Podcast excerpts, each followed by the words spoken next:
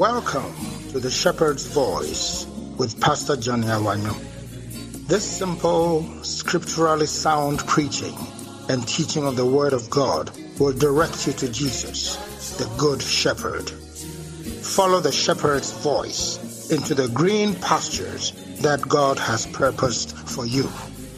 There, you'll find rest for your soul and the fulfilled Christian experience you crave. God bless you as you listen.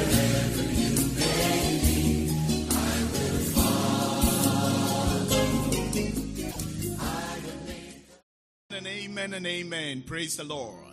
Let's pray in the Spirit for a little while. Pray in the language of the Spirit. Bible says, He who speaketh in an unknown tongue speaketh mysteries Yes, unto the Lord. You may not understand what you're saying, that you are saying something. And the one you're speaking to understands very well what you are saying. Pray in the Spirit.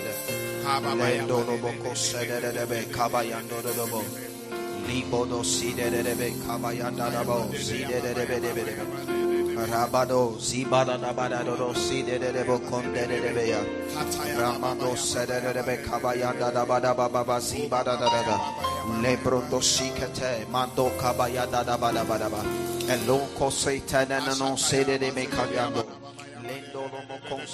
Wherever you are, wherever you are, if you have tuned in, if you are in this live streaming, or you joined in later, as we pray in the Spirit, pray in the Spirit as well. Pray in the Spirit, because something is being achieved, something is being accomplished as you do that.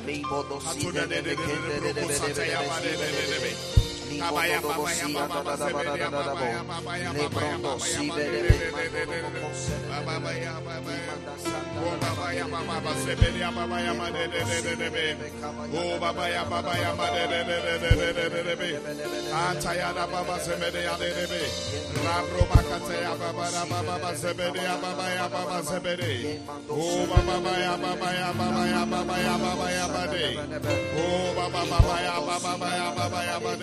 Oh,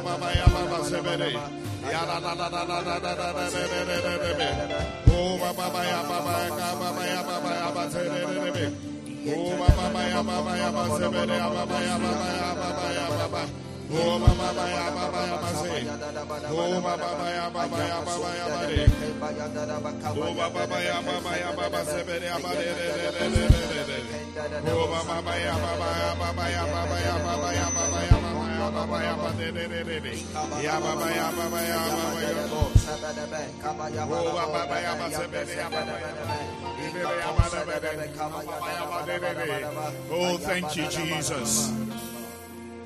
From the rising of the sun to the setting of the same, your name is to be hallowed. Adonai from the rising of the sun to the setting of the same. Oh, your name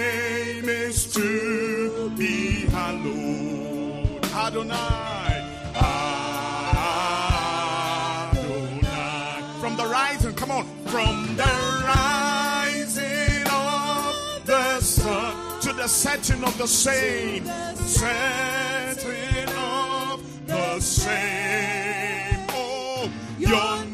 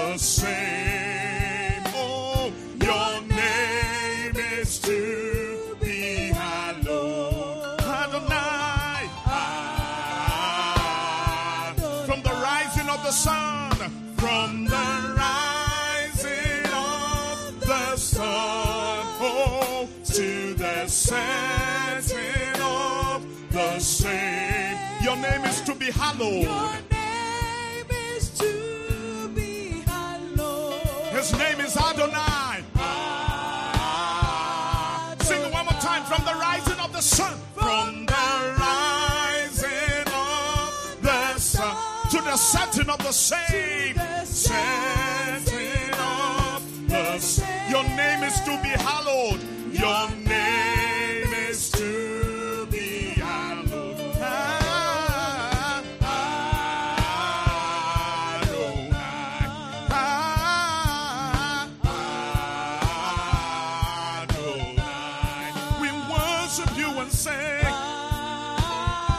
We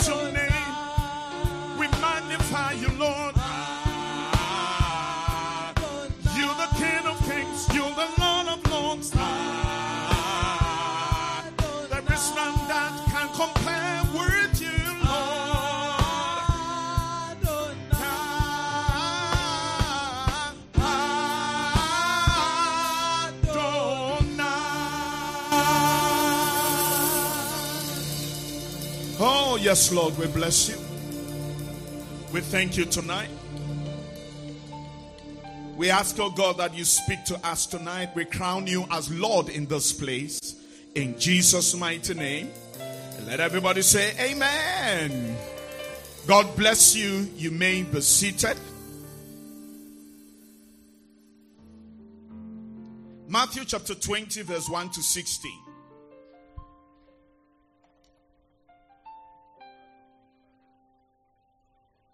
Matthew 20, verse 1 to 16, reading from the New Living Translation. For the kingdom of heaven is like the landowner who went out early one morning to hire workers for his vineyard. He agreed to pay the normal daily wage and send them out to work. At nine o'clock in the morning, he was passing through the marketplace and saw some people standing around doing nothing. So he hired them, telling them he would pay them whatever was right at the end of the day. So they went to work in the vineyard. At noon and again at three o'clock, he did the same thing. At five o'clock that afternoon, he was in town again and saw some more people standing around. He asked them, Why haven't you been working today? They replied, Because no one hired us. The landowner told them, Then go out and join the others in my vineyard. That evening, he told the foreman or the steward, as the King James Version will refer to him, to call the workers in and pay them, beginning with the last workers first. When those hired at five o'clock were paid, each received a full day's wage. When those hired first came to get their pay, they assumed they would receive more. But they too were paid a day's wage. And when they received their pay, they protested to the owner. Those people worked only one hour, and yet you paid them just as much as you paid us, who worked all day in the scorching heat. Somebody say, It's not fair. Hmm. he answered one of them, Friend, he didn't quarrel with the guy, he didn't quarrel with him. Sometimes there are people, by their comments, their attitude, their behavior, you know, there's a temptation to quarrel with them. But as I mentioned to you last Sunday, you really have to control yourself and not respond to everything, every provocation. Sometimes the provocation is very sore. This guy, he deserved to be insulted. I won't lie to you. but he said to him, Friend, I haven't been unfair. Didn't you agree to work all day for the usual wage? Take your money and go. I wanted to pay this last worker the same as you. Is it against the law for me to do what I want with my money? Should you be jealous because I am kind to others? So those who are last now will be first then, and those who are first will be last. Hallelujah. And so last week, Wednesday, I started sharing with you on the parable of the vineyard workers. The parable of the vineyard workers. And as we read, there's a landowner, he had a vineyard. Early in the morning, we are assuming six o'clock, he engaged some people to work for him. And he gave them a very amazing deal because what he offered to pay them was a full day's wage, which is what you will pay skilled staff. That's not what you will give to unskilled staff at all. And the equivalent of that thing was how much money you would take to buy 10 asses or 10 donkeys. I'm sure that the guys were excited. They couldn't believe their ears. And they gladly and excitedly went into the man's vineyard to work. Nine o'clock, the landowner went to town. Bible says he went to the marketplace and he saw some guys idling around. And he invited them to work for him also. And he promised that he would take good care of them. They trusted him because he looked kind. You know, there are some people, when you encounter them, you, you, know, you can have a good feeling about them. The way they look, the way they talk, their mannerism and everything. And know that you are dealing with a kind person. I think that the landowner had such a disposition. So, although he didn't really tell them exactly what he was going to pay them, he told them that I'll do you good, I'll do you fine. They followed him. And perhaps they also didn't have a choice because nobody had employed them. Maybe they said to themselves, Kitwe biensa. You know, because you have to put food on the table. And nobody is coming to get you. 12 o'clock, 3 p.m., he did exactly the same thing and went to hire more people to work for him, promising them that he will sort them out. Then the amazing thing that an hour to closing, 5 p.m., he goes again to town, sees some other guys loitering around, and amazingly, he invites them also to come work for him. The closing bell sounded. Clink, clink, clink, clink, clink, clink, clink, clink. We've closed work for the day. Then he says to his steward or the foreman, line them up, but start with those who came last. So the last became first and the first became last, if you like. And those who came at five o'clock, he paid them one denarii. And I told you last week that I'm sure those who were following in the queue were excited. They did their calculations, did the mathematics, expecting that, oh, if this guy came to work for one hour, and that's what he's been given, I worked for eight hours or seven hours, so it must be times seven. You can imagine their shock when he calls them and puts in their hand one denarii. So everybody was paid one. One, one, one, one, one, one, one. Then they bore. They were angry and said what you are doing is not fair. It's not right. We have been working since morning in the scorching sun. The sun has really faced us. How come that you're paying us exactly what you paid to the other guy? And he explained to them that it's my money. And when I when I hired you, did I not tell you what I was going to give you? He said, You told us. Have I given you less than what I said I'll give you? He said, No. Did we have a contract? You work for me and I pay you this amount of money? They said, Yes. And I said, So what I decide to do with my own money should not be your matter, should not be your palaver at all. Take your money and go home. And as you are going, buy groundnuts and plantain and get one sachet of water and drink it on top to wash it down. Don't be angry. It's my money and I have the right to do whatever I want to do with my money. Now, Jesus gave this parable in response to two things. One of them was a rich young ruler who came to Jesus, said, Good master, what must I do to inherit eternal life? And Jesus mentioned the things that you find in the law Thou shalt not murder, thou shalt not commit adultery, thou shalt not steal, thou shalt not bear false witness. And the guy confidently responded and said that, oh, this one is not a problem at all. I've been following these things ever since I was a little boy. My parents taught me well. But I still feel that there's something lacking. Jesus also explained to him that love your neighbor as yourself is one of the important laws that you must carry out. Then Jesus told him, Yeah, you've done your best, but there's something that is lacking. There's something that is missing in your life. He told him something that greatly disturbed the guy. He said, Go and sell everything that you have, give the money to the poor, and come and follow me. And the Bible says the guy went away. His heart was heavy, his heart was full of sorrow because he had a lot of possessions. He was a very rich guy. Now, Jesus made a statement and he said, How difficult it is for rich people to enter into the kingdom of heaven. He said it is easier for a camel to enter the eye of the needle than for a rich person to enter into the kingdom of heaven. Now, you always have to be careful when you read things like that.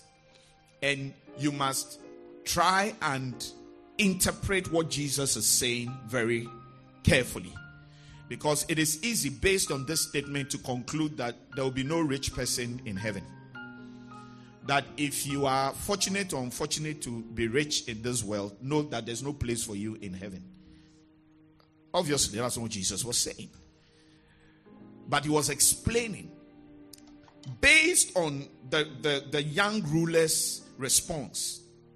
He was trying to point out that often, and it happens to many people, when you prosper and when you become rich, something happens to you. You become twisted if you don't learn to control your riches well. And you begin to think in a certain wrong way. And now, instead of you having a certain control over your riches, your riches now control you. And one of the problems with riches is that you may have a lot, but you're still not satisfied. All right? You still want more. You still want more. You still want more. That's why some of the people who don't have any reason to steal are the greatest thieves in the world. And when you check, they have a lot of money. Why is there so much corruption in the nation? And when you check, you discover that these people they have a lot already. But there's a craving to have more, more, more. So you get to a point, the money and the wealth and the riches, they begin to control you and dictate to you. And when that happens, you have made the money and the riches your idol. And that's why Jesus was stating the competitor or the competition that contains with people for their devotion and their commitment. He mentioned mammon, he didn't mention the devil. He didn't say you cannot serve both God and the devil. That's not what he said. He said you cannot serve both God and mammon. And mammon represents wealth, riches, money.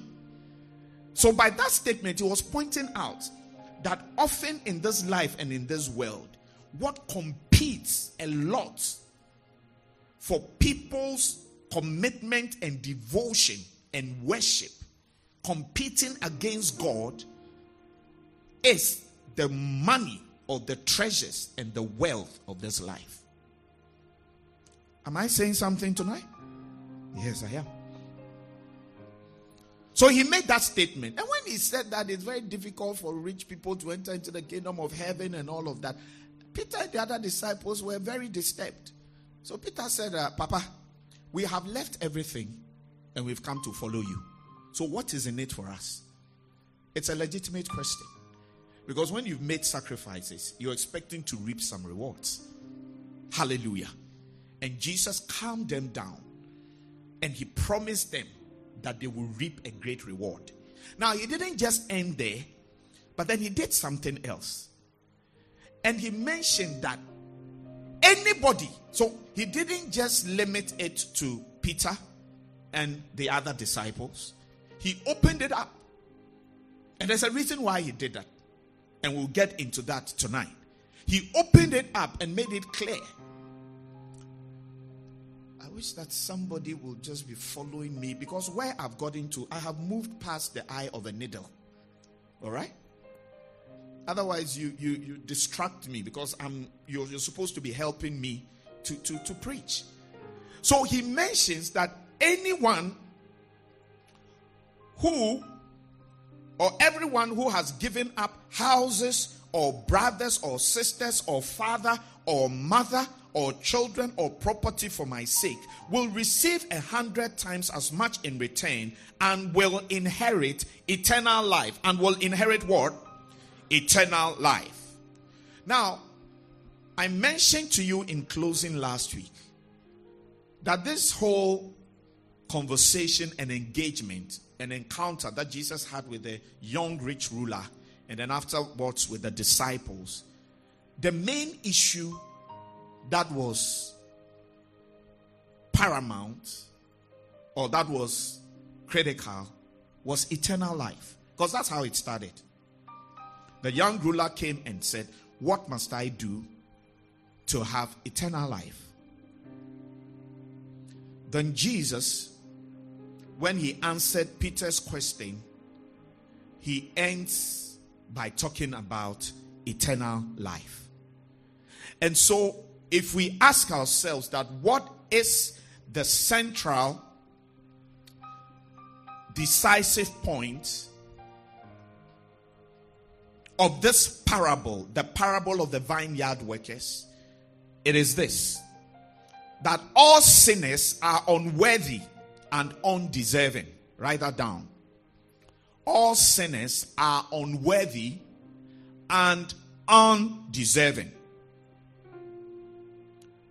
But God has chosen, but God has chosen to give all believers, but God has chosen to give all believers an eternal share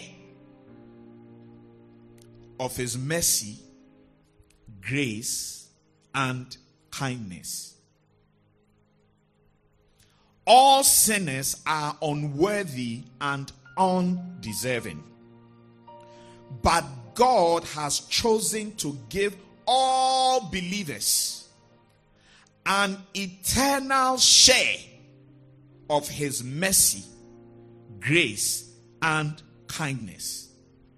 But God has chosen to give all believers an eternal share of his mercy, grace, and kindness. So, the central decisive point again that you must see in this parable of the vineyard workers is that all sinners are unworthy and undeserving, but God has chosen to give all believers an eternal share of his mercy, grace, and kindness. So that's the central decisive point. Hallelujah. All right. Now let's move on into the lessons or the important truths that we can pick out from this parable. And remember that we've been looking at the parables of Jesus for some weeks now. I don't know when we're going to end. We may pause along the line, but I find them very intriguing. Now, one of the ways you can know God well is by trying to understand the things that Jesus taught when he walked the earth. Because his teachings revealed the Father to us and also revealed things to do with the kingdom of heaven to us.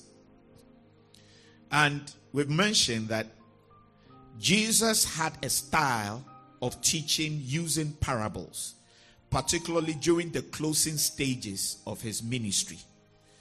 And I mentioned to you last Sunday that he did so because he wanted to protect himself from the scribes, from the Pharisees, from the Sadducees, and the people who hated him, who were always looking for an opportunity to trap him through the things that he said. And he knew that he was working with a timetable. It was therefore important that nothing bad happens to him before the time is right. God has a timetable for everything that he does.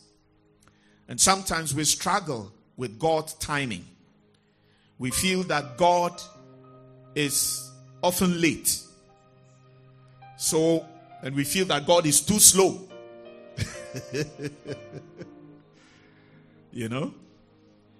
But you see, every one of us has our timing when we feel that thing, uh, things must be done. In our own minds, we feel that things must be done by such and such a time in our lives. So it's there. Then there's also the time, the time itself. So as we speak now, the time is 7:57. That is the time. So you have your time, there is the time, but then there's also God's time. There's also God's time. And it is during God's time that He makes all things beautiful. Not your time, not the time, but His time. Sometimes God's timing may coincide with your timing. Sometimes God's timing may coincide with the time. But there are many times, and that is our difficulty, when God's timing doesn't match our expectations. And that is why in serving God and in following Him, there's a need to trust Him and to believe that even if certain things are delayed in your life, He's in control. You don't fully understand what God is doing. You may be confused, but God is very clear on what He's doing in your life. So, may I announce to somebody tonight that God is still working on your case? I said, God is still working on your case. It may have taken longer than you anticipated. You may be asking yourselves, what is going on? But you need to rest in the Lord and you need to cast all your cares upon Him because He cares for you. Can I have an amen? So Jesus Christ knew that it was important that He didn't play into the hands of those who hated Him. And it got to a point He started speaking in parables. And these parables were illustrations and word pictures that brought out deep truths. And we remember many of the parables of Jesus.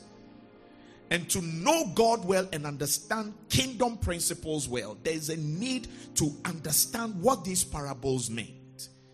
And here we find ourselves talking about the parable of the vineyard workers.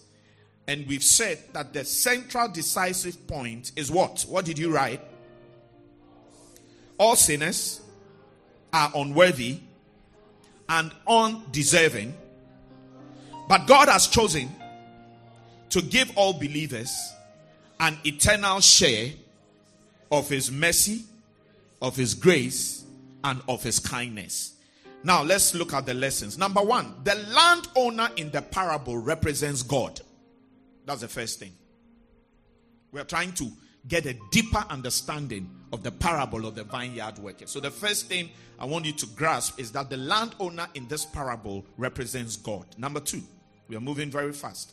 The vineyard is the kingdom of God or the kingdom of heaven. That's the vineyard. And, and remember that the kingdom of heaven or the kingdom of God, because you can use them interchangeably, refers to that realm or that sphere where God is in control, where God rules. So that refers to the kingdom of heaven. So the vineyard in this story represents the kingdom of heaven. Number three, you would recall that when the landowner went out to look for workers, he went to the marketplace. The marketplace. So, number three, the marketplace represents the world. The marketplace represents the world. And that is where the people were hanging out. They were in the world. They were idle. They were wasting their lives away. They were just there. And that's what it is like when you are in the world and you don't know Jesus as Lord and Savior. You're wasting your life. That's what it is. You are actually wasting your life. You actually only start living when you meet Jesus and when you surrender your life to Him. Till that time, every other time is wasted years. That's why I'm saying this. So, wasted years, wasted years. Oh, how foolish. So, the marketplace represents the world. And it's important for us to recognize that the best thing that ever happened to us was meeting Jesus and being saved. You may think that you are actually enjoying when you are out there in the world. But sooner than later, you will get to the place where you say that, ah, earthly things have left me dry and that the only one who can satisfy me is God and is Jesus. The things we crave for in this life, they leave us dry at the end of the day. Sometimes you are chasing something, chasing something, chasing something, chasing something. When you get the thing, then tells you, ah, is that it? Is that all there is to it? You think that when you have a lot of money, your life will be very great. If it were so, then the rich in this world should be the happiest. But they are not.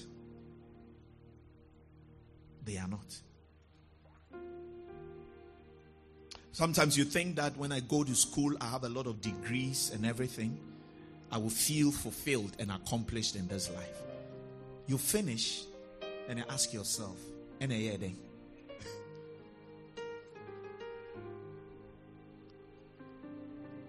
You're there, you say, I want to marry. I want to marry. I want to marry. I want to marry. I want to marry. I want to marry. Samawali amewu. Samawali amewu. Samawali amewu. Iradie. Biekwa mamiyo. Iradie. Biekwa mamiyo. Aita maita shaita kaita baita zaita kaita kaita kata. Utonsi nyina asesa awarienti. You get it? And then you say, ah. Is that all? There are people who have been unhappy with us pastors. They say that we didn't tell them all the truth. That marriage is a great thing, it is a blessing. Because it's God who instituted it. And everything that God instituted was good. But the problem was that the good things that God instituted were corrupted as a result of the fall of man. So then, something that should be a source of great joy and happiness to mankind in this life has ended up becoming a source of great pain and anguish to many people. So you may think that it's a marriage that will make all the difference in my life. You know, you think that that's what will make a major difference. And please do not get me wrong. Don't get me wrong at all. You will marry by the grace of God. And I want you to be married. Because the Bible says that two are better than one, for they have a better reward for their labor. It says that how can one keep warm alone? Need somebody around to warm him or her up. Then it says that if somebody attacks you and it's just you alone, it may be very difficult, but if you are two, you'll be able to. Oh, there are a lot of blessings in it. But I'm just saying something to you. And what I want you to get from what I'm saying is if you cannot be happy as a single person, do not think that it is the marriage that will bring you the happiness and the fulfillment that you are looking for.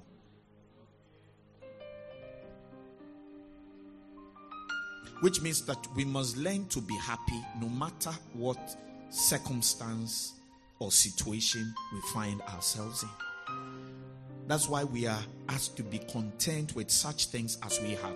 It doesn't mean that you shouldn't have ambitions, it doesn't mean that you shouldn't have goals. It doesn't mean that you shouldn't have expectations. But what God is trying to get us to understand that there is a way we should rejoice always and be able to identify all the positives in our lives. Because it is easy to focus on what you don't have and begin to think that because I don't have this, my life is being shortchanged. But if you take your time and begin to now look at what you have, then you will discover that God has actually been good to me and He's blessed me mightily. Hallelujah. So, Jesus, so the point that I was really making, uh, I've digressed into other things, but I'm preaching under inspiration. Is it okay to preach under inspiration? I didn't plan to say these things. I have my notes here. Eh? Instead of going to my notes, I've diverted into other things. But somebody say, It is the Lord. Hallelujah. Yeah. So I was making the point that the marketplace represents the world. Number four, the laborers or the workers are believers, the children of God, Christians. They are the laborers, believers, those who receive Jesus or have received Jesus as Lord and Savior. They are the laborers. Then, number five, you recall that they worked during the day. All right? They worked during the day. Some worked from 6 a.m., some came to join in at 9, others came at 12, others came at 3, some even came at 5. Now, that day of work represents our lifetime. It represents our lifetime. And that's the reality of our lifetime. Some live long and stay around for long. Others also live for not so long. So that day of work and how it played out represents our lifetime. Now, last week, I, I, I heard about two funerals. In fact, I went for one on Saturday. Now, I got a message from somebody I know that his father had died. His father was 92 years old. 92, very great man. Then on Saturday, I went for the funeral of the sister of my roommate in secondary school, sixth form, my cubicle mate. We were just two in a cubicle. If you go to a good school and get to sixth form and all of that, you have nice, so you don't share with everybody. At least where you sleep. As for bathroom and all those other things, dining hall, you share with everybody. But his sister died. His sister was 47 years old. You know, the interesting thing about this young lady, I mean, not so young, but quite young, because if you compare with the 92 year old, it's like she lived half, about half of his years. Now, this is somebody who every day, before she goes to work, she goes to the gym every day. And then every Saturday, she is part of a cycling club. So every Saturday, she goes cycling. Obviously, you are describing somebody who is very healthy. She went for an all night and she was a believer. All right? She went for an all night. So it was a Friday. She comes home and comes to sleep a bit. And from that sleep, she never woke up. There was no sickness, anything. And my ear is paining me, my ear is paining me. Let's rush it. There was nothing. She lives with her mother. Mother goes to check her out. And she's in a sleeping posture. She tries to wake her up. She doesn't. She assumes that, oh, she's very tired. Then later I said, ah, it's unusual for her. She should be going. She had packed her bag. I think the night before, her cycling bag, bag which has the things she uses when she goes cycling.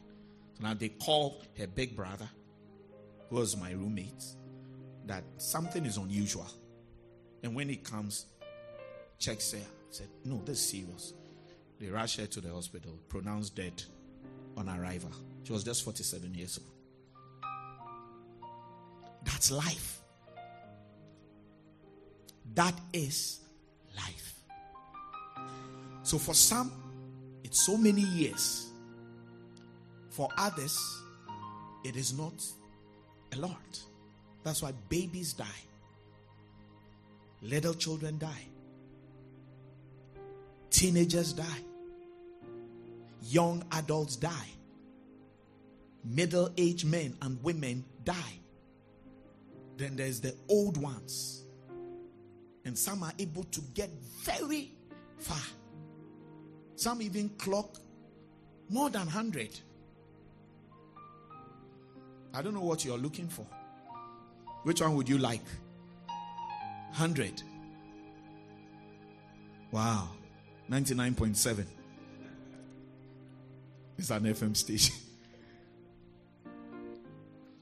At least one thing that I know for a certainty is I would not like to grow very old and become a burden to anybody where I can't do certain things anymore. For anybody to describe me as that poor old man. And every time I have to be carried from one place to the other, they have to bath me and scratch, scrub all sorts of places. It's not a life of dignity. I know, like. I don't know about you.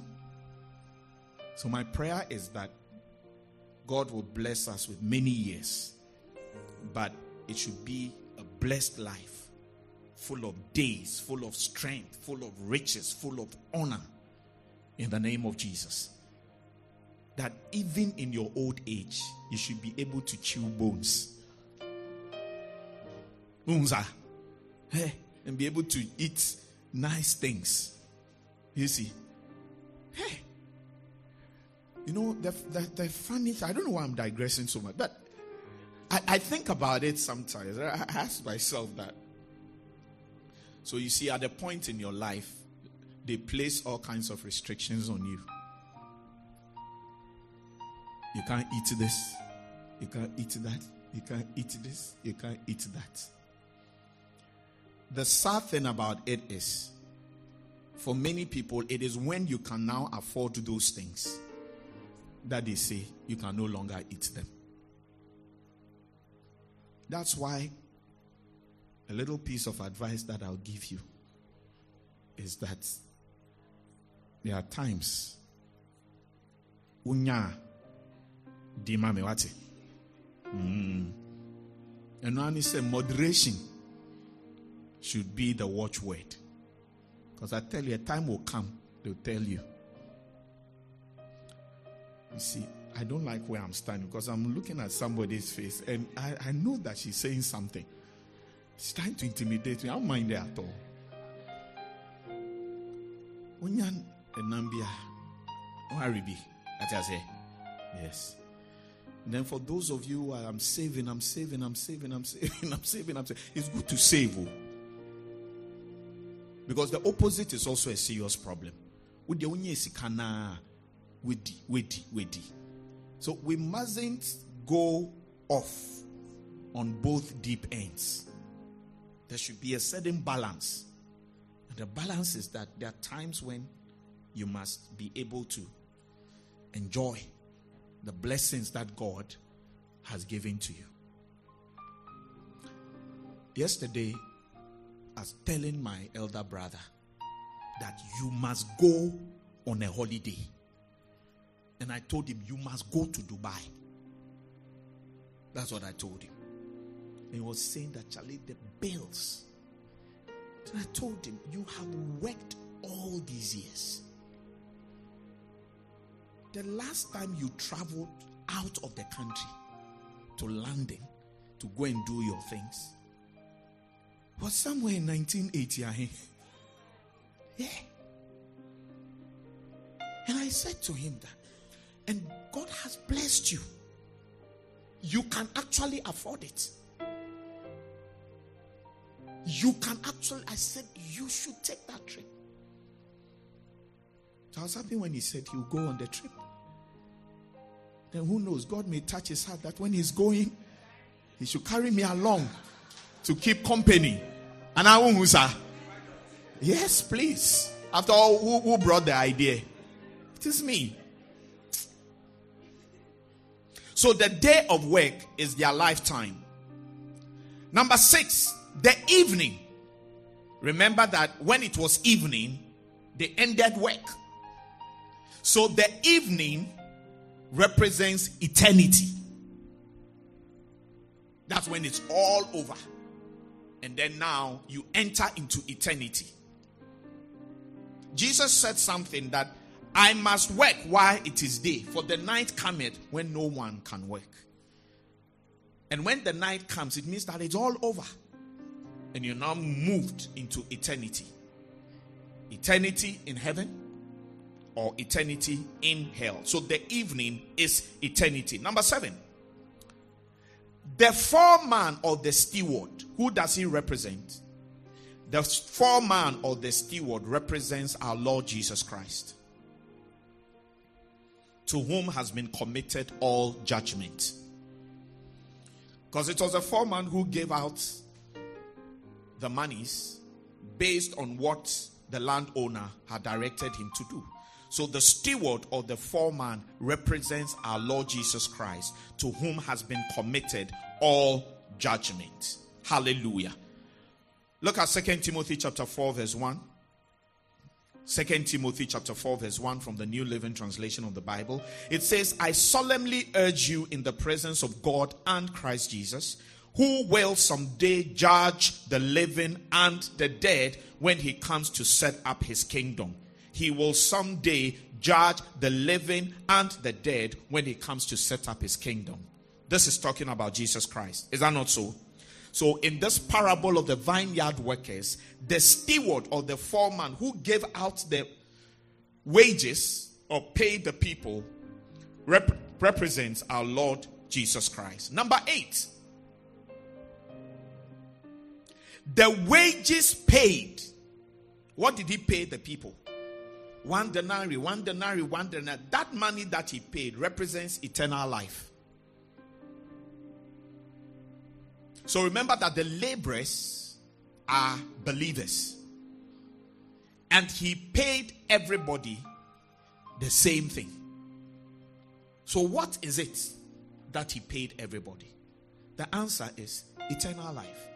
Mm. And that's why I explained to you that what led to this parable was when somebody came to ask the question about what must I do to experience eternal life. That's how it started. So everything that ensued, that followed after that engagement with that young ruler was in connection with eternal life. So what was paid out, the wages that were paid out, actually represents eternal life. Hallelujah. Number nine.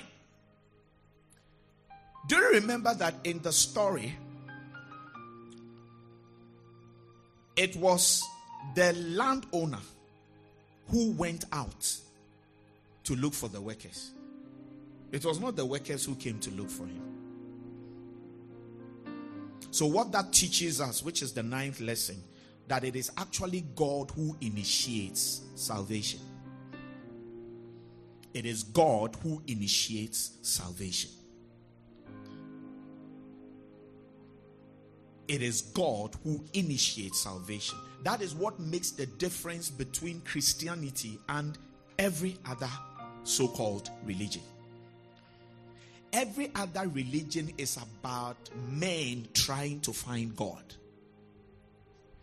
Christianity is about God finding men. For God so loved the world that he gave his only begotten Son. Is this E flat? Yeah. There's a song I was running through with Godfrey the other day. It says, Love lifted me. Love lifted me. When nothing else could help. Love lifted me. Love lifted me. Said that love lifted me. When nothing else could help. Love lifted me. God sent his son. God sent his son.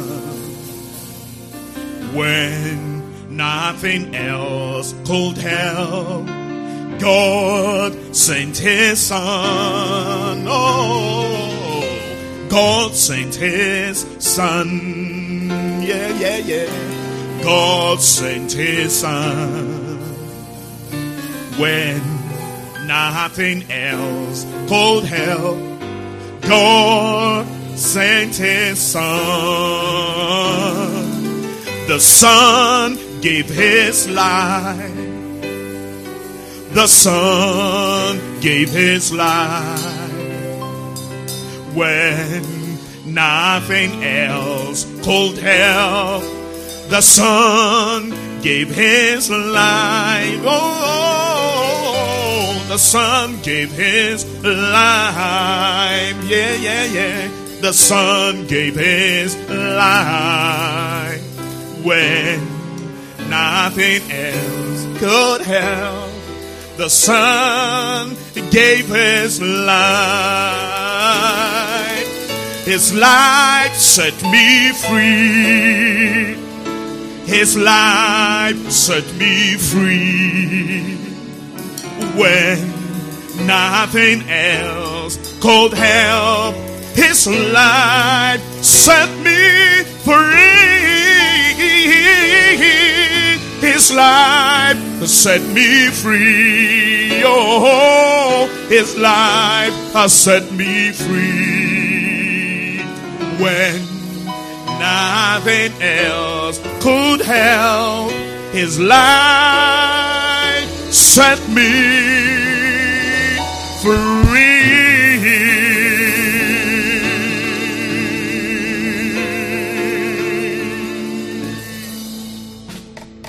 And God is the one who initiated it.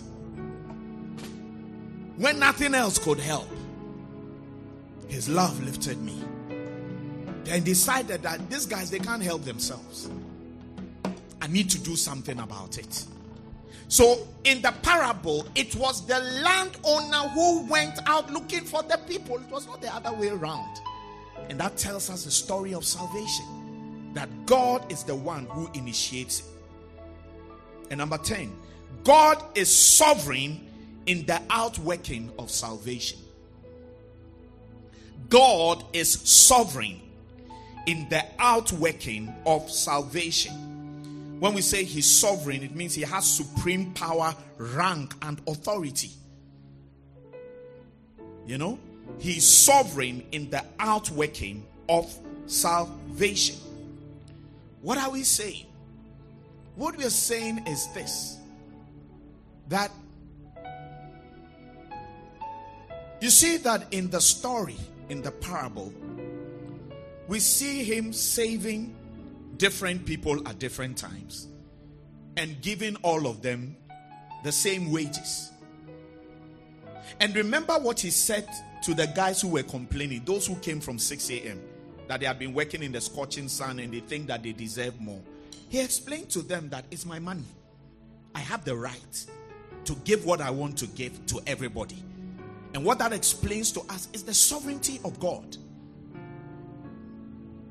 to save us and to show us mercy and to show us kindness.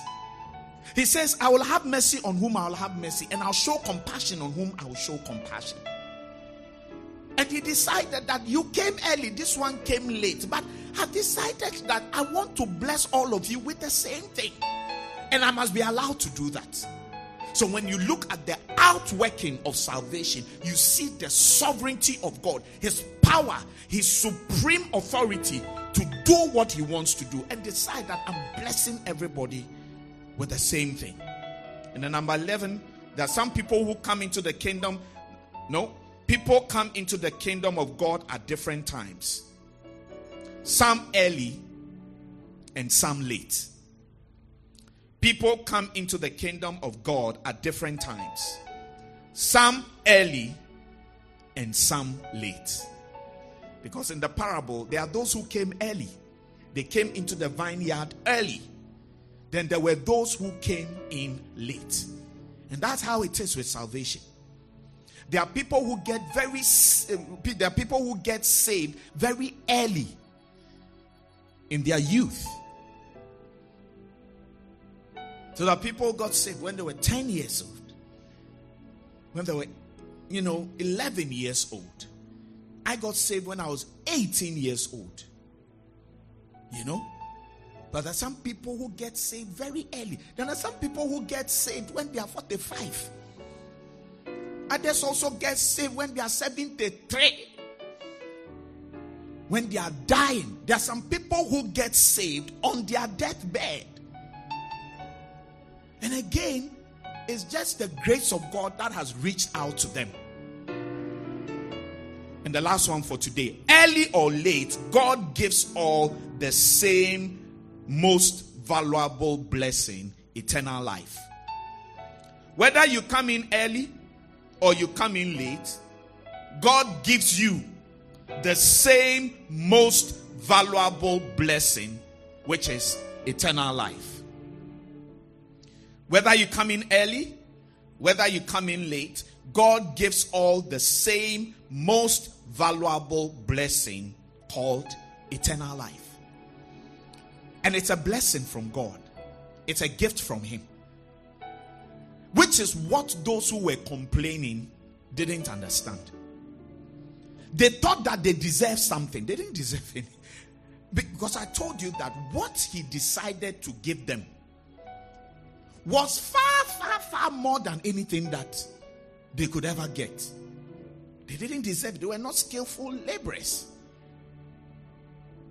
It's just the grace of God. And that's what salvation is. By grace are we saved through faith. And that not of ourselves, it is the gift of God. So whether you came in early or whether you came in late, you must recognize that I don't merit it. I don't deserve it. Which is the problem sometimes with us. There are times when people get to a certain point in their Christian experience, they begin to feel that they are something. they begin to think that they are special. They begin to think that, you know, God is going to treat them very differently from everybody else. And they begin to carry themselves with a certain pomposity, with a certain air, with a certain arrogance.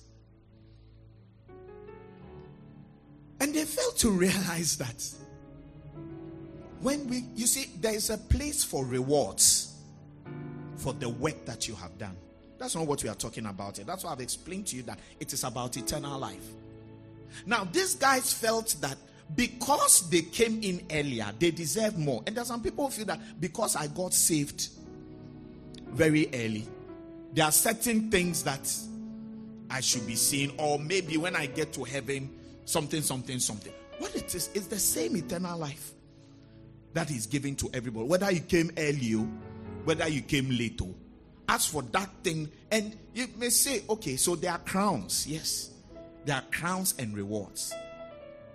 But what do they do with crowns and rewards in heaven? Look at Revelation 4 11.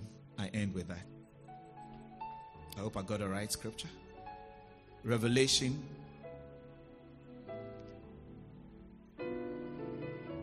Go to verse 10. That's it. Go to verse 9. Whenever the living beings give glory and honor and thanks to the one sitting on the throne, the one who lives forever and ever. Verse 10. the 24 elders, they fall down, worship and worship the one sitting on the throne, the one who lives forever and ever. And what did they do with their crowns? They lay their crowns before the throne. they just throw them down. That this is the most important is the person who is sitting on the throne. So it continues, verse 11. You are worthy, O Lord our God, to receive glory and honor and power. For you created all things and they exist because you created what you please. In other words, what is most important there is worshiping the one who sits on the throne. So you have crowns, but the only thing you want to do with the crowns is to lay them down. That's all. So the most important thing that we have is the eternal life. And that one, whether you came early, whether you came late, God has graciously made it available for everybody. And you don't have any right to be bored. There are some people who are bored when some people are saved. Yeah, because like after all the bad that they have done, then they get saved. But when you think that way, you think that you deserve to be saved. Because there are some things that you've not done before. And that is where the deception is. Which is that, for there's none righteous. No, not one. It says, if you are guilty in one, you are guilty in all. That is the reason why Jesus taught, as part of his sermon, the Beatitudes in Matthew chapter 5. He will say that you've heard them say that an eye for an eye, a tooth for a tooth. But I'm saying that no, forgive. Forgive. Then say that you've heard them say that thou shalt not commit adultery. He said, Yes, but I tell you, if you look at the woman and you lust after the woman, you have already committed it. The reason why he explained those things is to let us understand that there is nothing that we can do that will merit our place in heaven. It is just God who has decided to show his grace. And the only person who can qualify us for heaven is the one who shed his precious, pure blood. That's the only thing that could take our sins away. After that, he says, anybody who accepts him and believes in this sacrifice that he's made, you receive that free gift of salvation or eternal life. So it is not by works for anybody to boast. That's why I shouldn't complain about anybody. You should just be happy that you have your share. Yeah, you got saved very early. Thank God. Thank God that you got saved early. Don't be bored if somebody got saved later and the person, you know, is being blessed. Sometimes people are very bored with God. I've been serving you for a very long time. I can't see this in my life. I can't have this in my life. It goes on and on and on and on. When you start talking that way, you you you are thinking that you deserve something. You don't you, you don't deserve anything. I'm telling you, we don't deserve anything that God gives to us. We don't deserve anything. It's just that He's a gracious God, He's a kind God, He's a merciful God. That's why you must never become proud or see yourself in a certain way because of something you have. That's why I say, For who maketh thee to differ from another? And what do you have that you have not received? And if you have received it, why dost thou glory as if thou didst not receive it? It says, Every good gift and every perfect gift comes from above. It descends from the Father. If there is anything in your life that is good, your response must be, It's by the grace of God. And tell yourself, Enya mahuode, onyame na waye. It's not my strength. It's not my goodness. It's not my niceness. It's just a gift from God. That's what it is. That's what it is. So, the essence of this parable was to teach us that God has decided to deal graciously and kindly with us. and that our salvation and everything is undeserved. What is the cardinal, the, the, the central cardinal point again? Say that again. All sinners are unworthy and undeserving. All sinners are unworthy and undeserving. All the people who were employed to work, they were undeserving. All of them were out in the world, and he went to call them. But God has chosen to give all believers an eternal share of his mercy, grace, and kindness. And that's what he did. That's what the landowner did. He gave everybody an equal share. Ten denarii, the one denarii, one denarii, one denarii. Give everybody, whether he came early, whether he came late. That gift was given to all. And that is the eternal life that we are enjoying. God bless you. Rise to your feet and let us close. Our time is fast spent.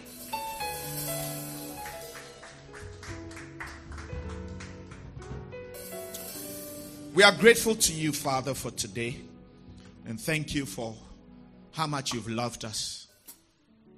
And thank you for this gift of salvation and the eternal life that you promised us.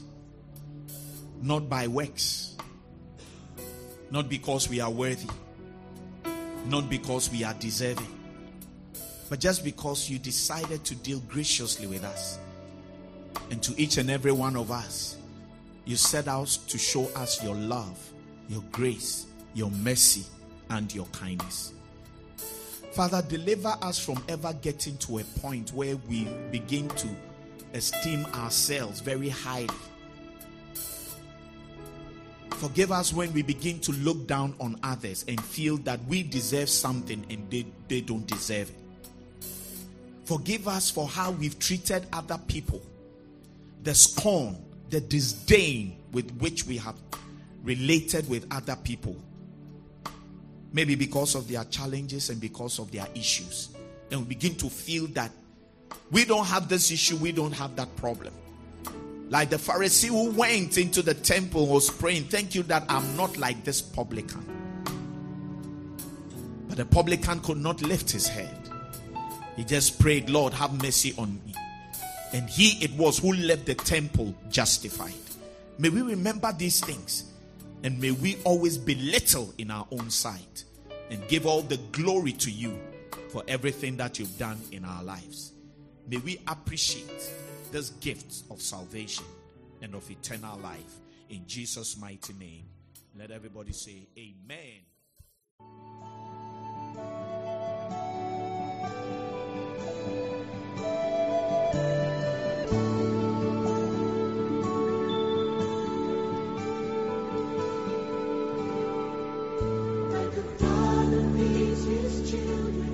Thank you for listening to the Shepherd's Voice with Pastor Johnny Awanyo. We do hope that you were greatly blessed. For further enquiries, please call, WhatsApp, or send an SMS text to plus 233 243 886 622. God bless you.